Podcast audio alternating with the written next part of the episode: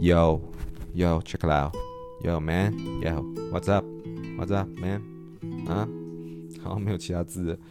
嘿，大家好，这个是下集的一个部分。对，那因为我其实是接着录了，所以其实我根本没有那种，我根本没有没有没有 没有什么差别的感觉。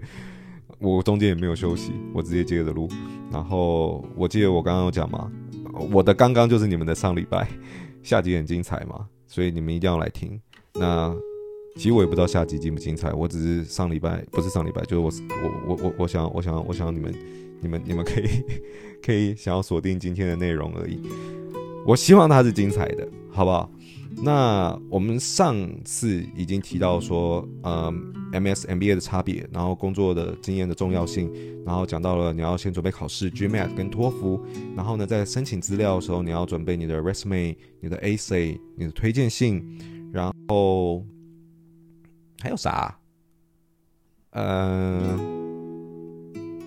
还有还哎，好，嗯、对啊，好，好像其实就差不多就这样子。对，那我也有提到说，我大概花的时间就是十天嘛。那个时候真的很紧绷，那个时候就每天冲咖啡厅，然后赶快写，赶快写，然后润稿，润稿，润稿，然后就就是就是一个这种超赶的一个状态。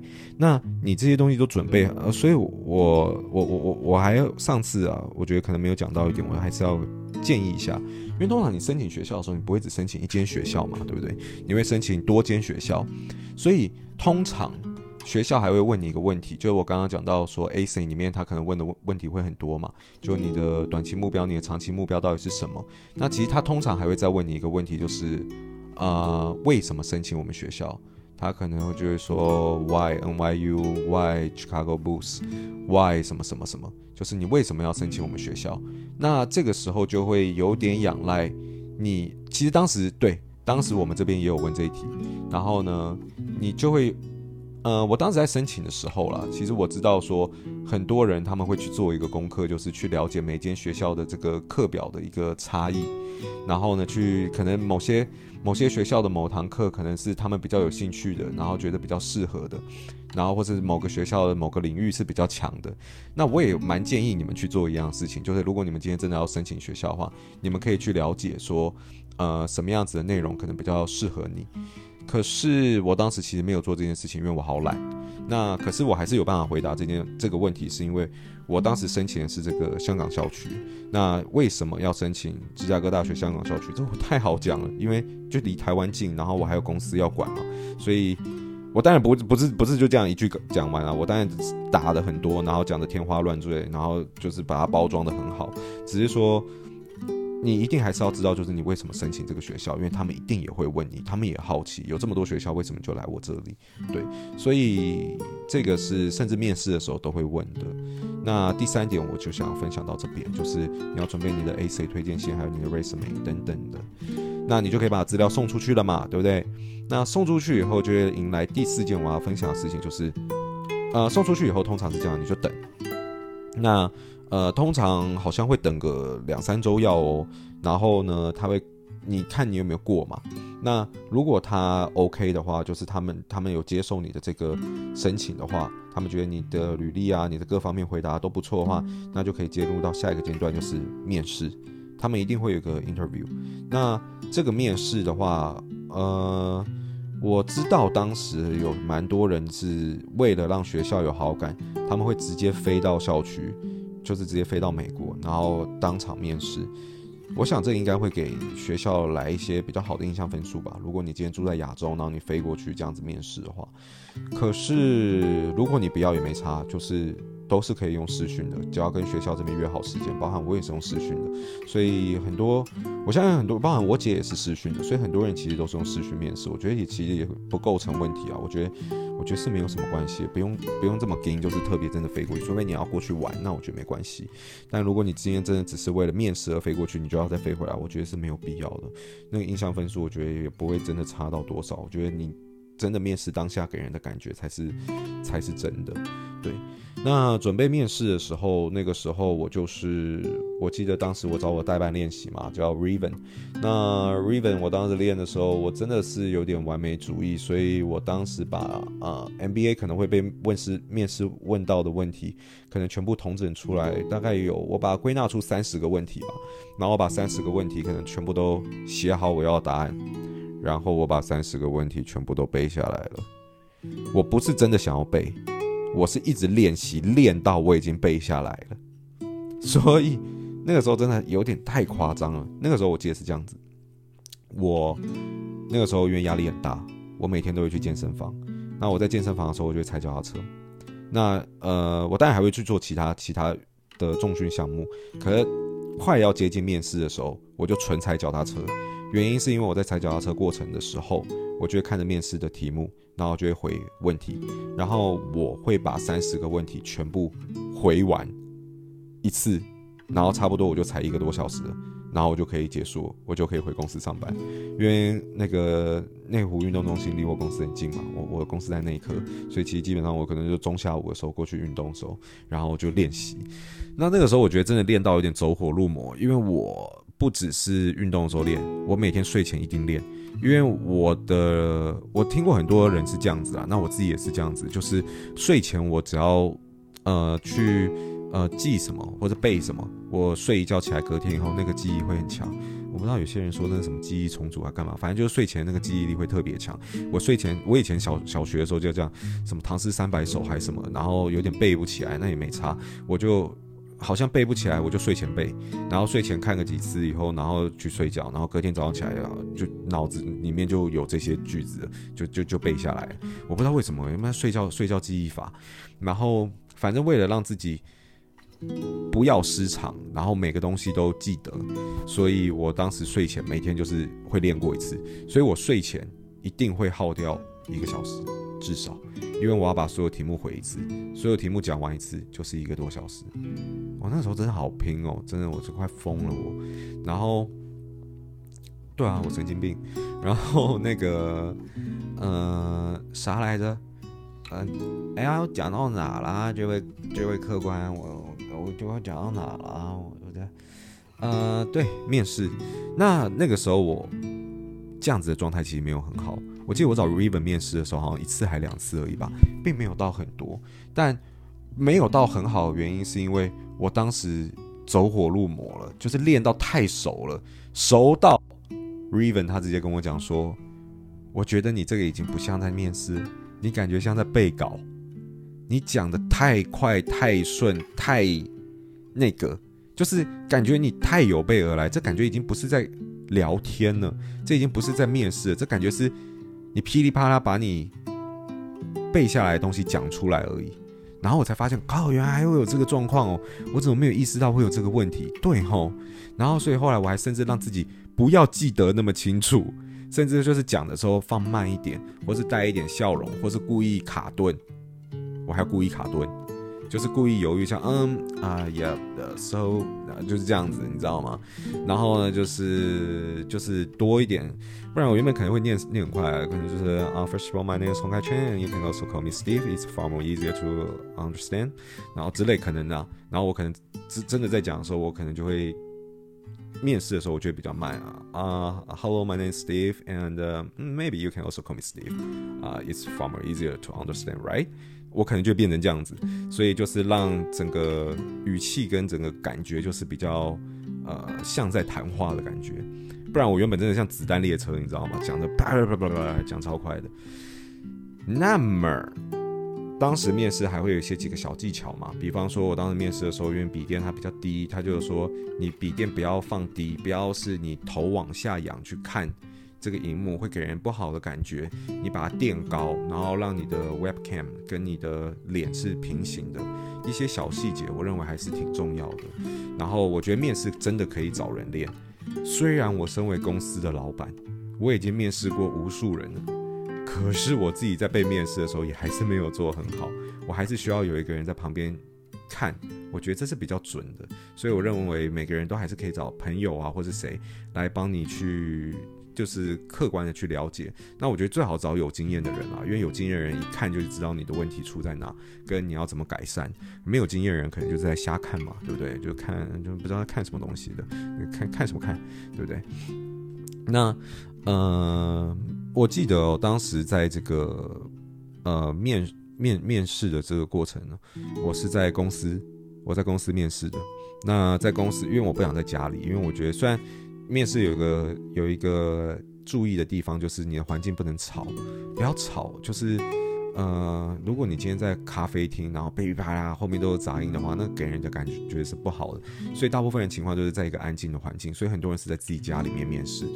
然后穿着，我觉得不用到真的非常非常正式，就是我觉得就舒服就就可以了，不要不要随便就好了。嗯，我当时我记得我就穿个衬衫吧，还是什么的，然后。所以那个时候我在公司啊，那其实，在公司一定会有一些杂音嘛，而且我我的我的位置其实跟很多员工是在同一个区间的，我不是独立的一个办公室。那那个时候我记得很好笑，就是我要面试的时候，就是所有员工出去，所有员工搬出去，然后他们就全部都到会议室，然后或者坐出去外面的位置，然后那个大空间就只有我，然后他们还帮我把所有电话线拔掉，然后门关起来，然后我还锁门，然后外面那个时候。隔壁还有人要打扫，还干嘛的？然后他们就说：“哎、先不要，先不要，就是会产生杂音，都不要，都不要，都不要发出声音。”对。然后他们就一个完全净空的状态，然后让我面试。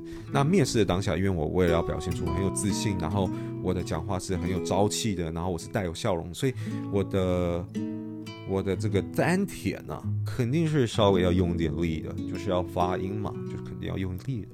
喂，对啊，就是。我跟你们讲过吗？我以前是乐音社，我大学的乐音社，然后是我是 vocal，我是主唱，然后所以唱歌要用丹田啊，所以面试也是要用丹田的，那个朝气跟那个活力才会出来，那个面试官的感觉才会好。对，所以呃，刚刚那是什么口音来着？然后对啊，当时就伸个懒腰，嗯，哎，舒服。哎呦，那。哎、等等等等等等等等，我要讲快一点，死定了！我两点要到公司，我跟那个永，我今天我今天上午在处理这个 podcast 的事情，我刚刚在规划一些东西，然后我在我现在开录嘛，然后现在时间是一点二十八分，我两点要到公司，我要跟这个永丰银行的专员已经呃约好两点要处理一些事情，我以为，对，我刚刚以为一集很快。哦，加速加速，好，反正面试的时候就是就是就是我刚刚讲的那样，因为其实我快讲完了，然后感觉就是其实还算不错。我的面试官其实是一个台湾人，他不是台湾人，他是住在台湾的一个啊，这、呃、印度人。可是我当时超怕他有印度口音的，因为我印度口音的话，我绝对听不懂。可是他的口音是美国的，所以他应该是在美国长大的印度人，后来又住在台湾工作。这样子，他其实大部分时间在香港工作，然后他老婆好像是台湾人，对。那我觉得我遇到这个面试官对我来讲是非常好，因为面试官我觉得有时候运气运气运气运气，有时候他会一直 challenge 你，他会一直挑战你，一直攻击你，然后看你怎么回复。那有一些就是仁慈派的，那我遇到这个就真的很好。他我简单的回完几题，他就问说啊，简单自我介绍啊，我就讲啊，讲完以后，那你为什么想申请啊？讲啊，然后为什么会选芝加哥啊？讲啊，然后讲完以后，他他他就觉得我这人挺好的啊，这人没什么问题啊，我都不问他那么多都在干嘛？所以他他后来你知道在干嘛？他就得跟我聊天，然后其实很多面试官都这样，然后呢，这就是一个好的状态。那他在跟跟我聊他自自己。他还跟我聊说，哎，你知道我当时申请的时候多痛苦啊？这样我记得超印象超深刻。他一直跟我讲说，他当时在读的时候，他觉得超痛苦，他一直一度想要休学，然后他觉得很累，然后他觉得他很想放弃，然后他觉得他在学校里面学最多，并不是这些商业知识，而是这个心智的磨练。那个时候我心里第一个想法就是，哪有你讲的那么夸张？不过就是 就，读书而已，是能多夸张？我错了，我现在就休学怎么样？真的超累，累死了好吗？真的超级累。哎、对，呃，我觉得有很大一部分不是因为我不是 full time MBA 啦，我不是全职学生，在职，然后再加上我的工作公司比较多，工作内容又复杂，所以我真的又特别累啊。对啊，所以当时的面试状况我觉得是还不错的。我的面试官很好，然后他就开始跟我分享他为什么申请，然后他现在在做什么，然后他在工作上遇到的难处是什么，然后呢，他为什么想，他觉得这个这个这个这个学位。帮助他在工作上面了解了什么东西。他以前是长时间是工程师，然后他很不能理解，有时候他预算被删减的时候，公司的一些营运考量。所以他去读完 MBA 以后，他就 EMBA 以后，他就知道说，哦，公司营运上面呢，很多会计啊，或者很多东西的这个数字面向的东西是怎么去做计算，他就理解了。对，所以对他来讲帮助也算是很大的。那我的面试经验，我个人认为还算是不错的。我记得我面试完以后，我还要问他说。那你觉得，呃，因为他一定会说，那你有没有问题要问他？你一定要准备问题问他，你不可以没有问题问他。那那就像我面试员工一样，我都会问说，那还有没有什么问题？一定要问我问题，你不问我问题，我就觉得你根本没有准备好，或者你根本就不知道在想什么。对，那我记得我会问他，我就很有自信问他说，那你觉得我这样会上吗？然后他就直接回我说，其实你自己要知道，你都已经到这一关了，你的。程度一定是很好，怎样怎样，然后我们聊得又不错，怎样的？他就说我不能代替他们给你一个答案，可是你自己也可以大概知道的，你知道的这种感觉，就是一听就说我会上，好爽的那种感觉。然后，然后后来我只申请一间学校，因为我不想申请另外一间，另外一间是杜克大学。那我想说算了，我觉得我就是。我就想申请芝加哥，我就觉得我我我我我我应该要在这个地方，所以我就只申请一间学校，然后反正就是面试完了以后，然后就等嘛，然后我中间我记得因为遇到过年，然后时间又拉得更长，然后我等了一个两个月哦，一两个月好久，然后我是十二月面试完的，我收到录取通知，我记得是三月。还是二月底三月，我记得好久。我跟我员工开会开到一半的时候，突然收到这个 email，然后我就点开，我说等一下，我点开，然后看到我上了，因为它标题就呃 congratulations，然后怎样怎样，我就觉得哎。然后点，然后看上了，爽。然后开会开到一半，我就我在那边尖叫，我在那边吵。然后员工就说：“哦哦，他我们在会议室。”然后我就我员工就说：“呃，哎，我我我我给你一些这个呃这个独独立的时间。”然后他就走出去了。然后我就在里面一直嗨。然后我就在报喜讯啊这样子，然后发 FB 炫耀一下。然后反正这个中间等待的过程哦，肯定是煎熬的。然后我也传了好多封信给他们。对，那反正三月的时候我就知道，反正就是收到录取通知了，就上了。那其实这大概就是一个整个完整的一个商学院的申请流程啊。你要先评估你自己的工呃的工作状况，然后评估这个东西是不是你要的，能不能帮助你。包含你之前申请 MS 也一样，你去读这个东西的用意是什么？你一定要了解你自己的短期跟长期目标是什么。虽然有时候我知道这个问题很难，但你一定要知道，今天你在做这个东西，你在你要做这个投资是对你有帮助。学费不便宜耶。学费不便宜，我先讲，Top 的商学院不是，就算不是 Top，在美国读这个 MBA 差不多都是这个价位，差不多都是这个价位哦。所以当时代办其实都有讲一句话说，如果你不是申请到 M 十四前十四学校的话，你干脆不要读，因为你读在十四名以后的学校，其实对你回到台湾的发展可能并没有到那么大的帮助。那你要多多久才可以把这个钱赚回来？我的学费在我申请完奖学金以后。还要差不多五百万台币，五百万，那你就知道这个这个真的是非常大的一个投资，投资在自己身上。那呃呃要讲什么？对，如果没有申请到奖学金的话，我记得就是接近六百万，大概五百八十万左右。那所以。很多人会把这东西当做一个跳板，因为如果我今天进到 M M 七的学校，我可能要进这个 McKinsey 这个顾问公司就很简单。那第一年年薪可能就也也许就有个两三百万，也许我可能用个三年我就回本了，我就达到损益两平。可是如果你今天真的读到比较后面的学校的话，你要花多久时间才可以把这个五百万赚回来？所以这就是为什么代我也是蛮认同这些代办有在讲，他觉得。如果你不是真的读到很好的学校，那你干脆不要读，因为对你的帮助可能没有到那么大。对啊，那接着继续讲，反正我申请上了以后啊，我就是发疯了一阵子嘛，因为爽嘛，爽歪歪。然后后来反正我就去查有奖学金这件事情。那奖学金他那记记得他当时有就是三种奖学金，一种是妇女的，嗯，给妈妈的。然后另外一种是这个你一定要是香港人的本地人的，我都不符合资格，所以我可以申请第三个是 Merit Scholarship，那这个是所有人都可以申请的，然后是部分奖学金，那条件很简单，就是你要是所有学生里面优秀的人，你才有机会拿到。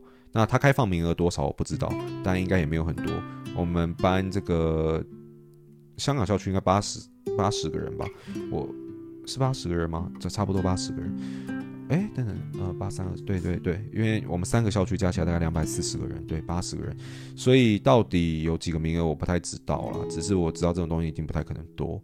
然后，那所以其实我记得是这样子的，我一直拖，然后我就问他说，Mary Scholarship 我要准备什么东西啊？他又说，你就是大概讲一下，简单一封 email，大概讲一下你为什么想申请，然后，然后你认为你有什么优势，大概这样就好了。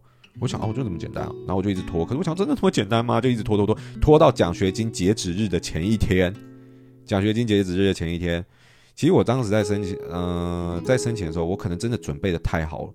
我讲真的，我应该真的准备的太好了，因为我真的这个不是在自夸，因为当时他们的 email 回复的时候，就一直说什么哇，就是你的你你你的这个你的你传来的东西真的非常的特别，也很厉害，我们很希望可以跟你有进一步。沟沟通的机会，然后也很希望可以加加入这个芝加哥的行列。其实，在整个回信的过程，我就觉得我自己就好像蛮有机会上。他们对我是很很有好感的。那我知道他们不是对所有人都这样子。那应该是我真的写的有点好。那我为什么会觉得我自己写的有点好？也是因为我进去以后，我才发现学生的素质没有我想象中的这么强。我虽然讲这句话有点呛，可是我可能真的一开始把大家都想得太神了。就进去以后发现还是有很多，就是我讲真的啦，就是我真的也不是批评，可是我就算台湾区的其他人跟我同时申请上有另外两个人，我们大家想法都一样，就有些人真的会黑人问号，就是他到底怎么进来的？为为什么会录取他？学校到底还有审核机制吗？他到底怎么进来？真的还是有这种人在，所以就是我我进去以后才发现，大一还是有很多很优秀的人，绝对里面里面多数人都很优秀。那可是也没有我想象中的那么厉害，就是了。对，我把大家的那个平均等级想得太高了，可是我我还觉得还好。对，哎、这边跳着讲一个东西啊，像我当时在准备这个呃 G 呃，我像我们是，我跟你讲，很多学校它还会有自己的这个校内考核，所以有些学校像芝加哥就有，你可以不用考 GMAT，你可以直接考这个校内考核，然后就可以申请芝加哥大学。然后，当然你该准备的还是要准备，这很重要，因为我原本根本不知道这件事情。然后，另外两个台湾人都没有考 GMAT，他们有考，然后都考超烂，都考五百多分那种，所以他们就直接考校内考，因为校内考比较简单。然后呢，校内考他们会有题库，然后你可以去读，然后就去考，然后就他们他们就就有上，所以这很重要，这个资讯很重要，所以。你在申请前，你要自己去看哪些学校是不是有一些校内考，然后有些校内考应该只是 for EMBA，不是 MBA，可能是没有办法的。对，所以呃，我觉得这可能会帮你省掉很大一部分的时间。如果你用校内考的话，因为听说校内考真的超简单，真是该死的。可是呢，讲真的，如果你今天要申请什么 scholarship 的话，我相信他们的标准一定都是 GMAT，就是你还是要有一定的这个成绩跟这个这个这个实力展现出来才可以。对，那反正我就是在前前一天申请嘛，然后现在几点几分？三十八分，死定我一定迟到，我一定迟到，我要就要等一下。然后呃，就是。前一天申请，然后我也打的超随便，我又说，因为我觉得我值得。然后我的不管是我的这个履历啊，还是什么什么里面，我已经提到很多次我的优势在哪里。我相信我对于班级整个一定是非常有贡献的。前一天送出去，隔天我去上班的路上，九点多吧，我就收到 email，然后说 Congratulations，你又就是申请到奖学金了。我想，哇塞，真的效率很快。然后呢？我想大概也是我真的是挺不错的，就是他们也不用考虑，就是我应该就是真的真的蛮蛮优秀的。然后反正我就申请到 Mary Scholarship，就是奖学金的部分。所以奖学金这个东西哦，是是你申请到学校以后，你再来申请就好了，你不用一开始就考虑这件事情。你等你申请上学校以后，你再来考虑到申请奖学金的部分就可以。那申请完奖学金以后，基本上没有事情要做，那就等着开学了，大概就这样。所以哦，讲完了。这个哇，好险我分上下集，因为真的又录了一个二十几分钟。这个其实就是整个我申请这个商学院的一个流程，还有我整个心得的分享。我相信我这次讲的应该算蛮详细的了。从最起初你判断你的工作，再来是你的考试，GMAT、托福。那芝加哥大学的 EMBA 是不看托福成绩的，他直接用面试来判断判断你的英文程度。但我可以说百分之九十都要看托福成绩。然后呢，第三的话是准备你的 AC 推荐信，还有 resume。第四点，准备你的面试。第五点就是你的呃没有了，就是你上了等待这个过程，然后跟最后你申请奖学金，对，这就是整个面试的流程，就是整个申请的流程，还有我的心得很多想法。那我认为啊。如果啊，你今天真的就是自己评估啦，这个东西适不适合你。然后，如果你想要知道 MBA 到底在学什么，你适不适合的话，你可以回去看三种人的这个，呃，不是三种人，就是大部分人因为哪三个原因去申请。然后，甚至前面几个我讲到 MBA 的这个这个分享里面，我应该都有在讲他他在教什么东西。多啊多啊，所以今天的内容差不多就到这边，好不好？那因为我死定了。我现在已经四十分了，四十一分。然后呢，我的状态是什么样子呢？你们觉得是可以出门吗？没有，我穿着吊嘎内裤，我讲超详细，连裤子都没有穿。然后呢，我戴眼镜，胡子还没刮，然后头发还没洗。我现在整个就是一个超级狼狈的状态，所以我弄好还要出门，我肯定迟到。所以为了这一份迟到。为了鼓励这一份，不是为了鼓励这份，为了鼓励这么努力的我，宁可迟到也要把这个东西完整的录完，给你们最好品质，是不是要给五星评价？要吧，这样再不给，再不给，再不给，你要我怎样你才给？我跪下来吗？我跟你们说我已经跪下来了，你信吗？去给一个五星评价，怎么样？这是对我一个很大的肯定跟鼓励，然后。今天的这个分享差不多就到这边，然后我因为我虽然已经规划好我要聊什么，但我不知道我上片的顺序会是怎么样，所以我没有办法告诉你们接下来影片是什么，接下来的 podcast 是什么。那希望你会喜欢今天的内容。如果有任何意见跟想法的话，欢迎透过 Instagram 私讯我，然后呢告诉我你们的想法是什么。那只要呃不不不会马上，但是时间允许的情况内，我都会尽可能回复大家的讯息，好吗？那今天 podcast 就到这边，啊、谢谢大家，大家拜拜，下礼拜见，拜拜。